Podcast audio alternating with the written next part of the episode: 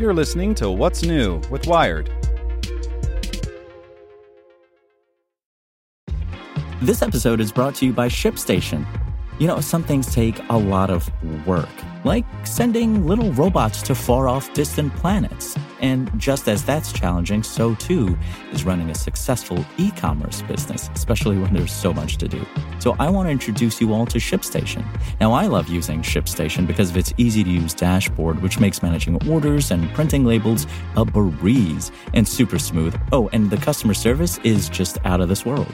It's exactly what you need to help grow your business. Sign up for your free 60-day trial at shipstation.com slash technews. That's shipstation.com slash technews. This podcast is supported by Tools and Weapons, the podcast hosted by Microsoft Vice Chair and President Brad Smith. Each episode features insight you won't find anywhere else from the center of the conversation surrounding emerging technologies like AI. Right now in the podcast, you can hear a special episode where Brad Smith lays out Microsoft's vision for a vibrant marketplace driving the new AI economy. To hear more, follow or subscribe to Tools and Weapons with Brad Smith wherever you get your podcasts. You're listening to What's New with Wired. It's Tuesday, October 11th. I'm Zeke Robison. Today we're talking about how Google's AI scanned satellite imagery is identifying the worst hit neighborhoods from Hurricane Ian, helping direct aid to residents' phones. Make sure to listen to the end to find out what other Wired podcasts you can check out today. When Hurricane Ian churned over Florida in late September, it left a trail of destruction from high winds and flooding. But a week after the storm passed, some people in three of the worst hit counties saw an unexpected beacon of hope. Nearly 3,500 residents of Collier, Charlotte, and Lee counties received a push notification on their smartphones offering $700 cash assistance, no questions asked. A Google algorithm deployed in partnership with nonprofit GiveDirectly had estimated from satellite images that these people lived in badly damaged neighborhoods and needed some help. GiveDirectly is testing this new way of targeting emergency aid in collaboration with Google.org, the search and ad company's charitable arm. The individuals offered money were users of a benefits app called Providers that manages food stamp payments.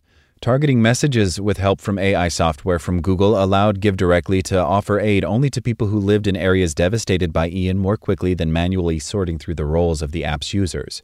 This is the first time GiveDirectly has used this technology in the US, but it previously tested a similar idea in Togo in the months after the pandemic crippled the world's economy.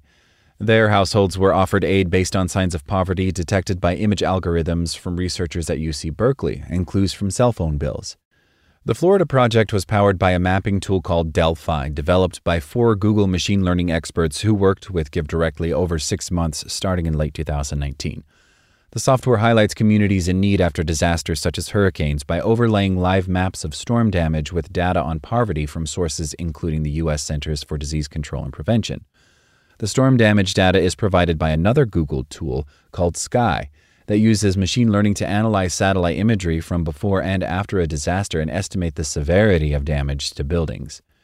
You now have a map that says where is socioeconomically vulnerable and where has been damaged, says Alex Diaz, who leads Google.org's AI for Social Good team. That can help on the ground support and speed up delivery for aid. The algorithms that power Skai's damage assessments are trained by manually labeling satellite images of a couple of hundred buildings in a disaster struck area that are known to have been damaged. The software can then, at speed, detect damaged buildings across the whole affected area. A research paper on the underlying technology presented at a 2020 academic workshop on AI for disaster response claimed the auto generated damage assessments match those of human experts with between 85 and 98% accuracy. In Florida this month, GiveDirectly sent its push notification offering $700 to any user of the provider's app with a registered address in neighborhoods of Collier, Charlotte, and Lee counties, where Google's AI system deemed more than 50% of buildings had been damaged. So far, 900 people have taken up the offer, and half of those have been paid. If every recipient takes up GiveDirectly's offer, the organization will pay out $2.4 million in direct financial aid.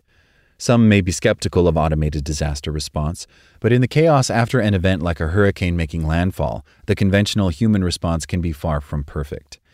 Diaz points to an analysis GiveDirectly conducted looking at their work after Hurricane Harvey, which hit Texas and Louisiana in 2017 before the project with Google.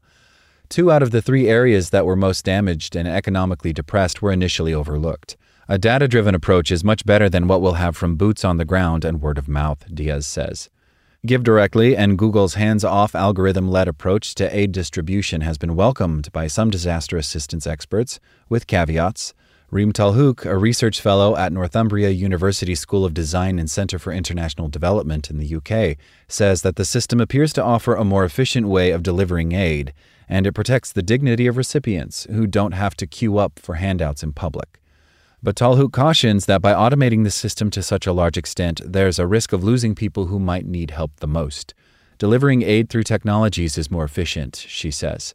However, what is lost is the human connection that aid workers develop with impacted communities.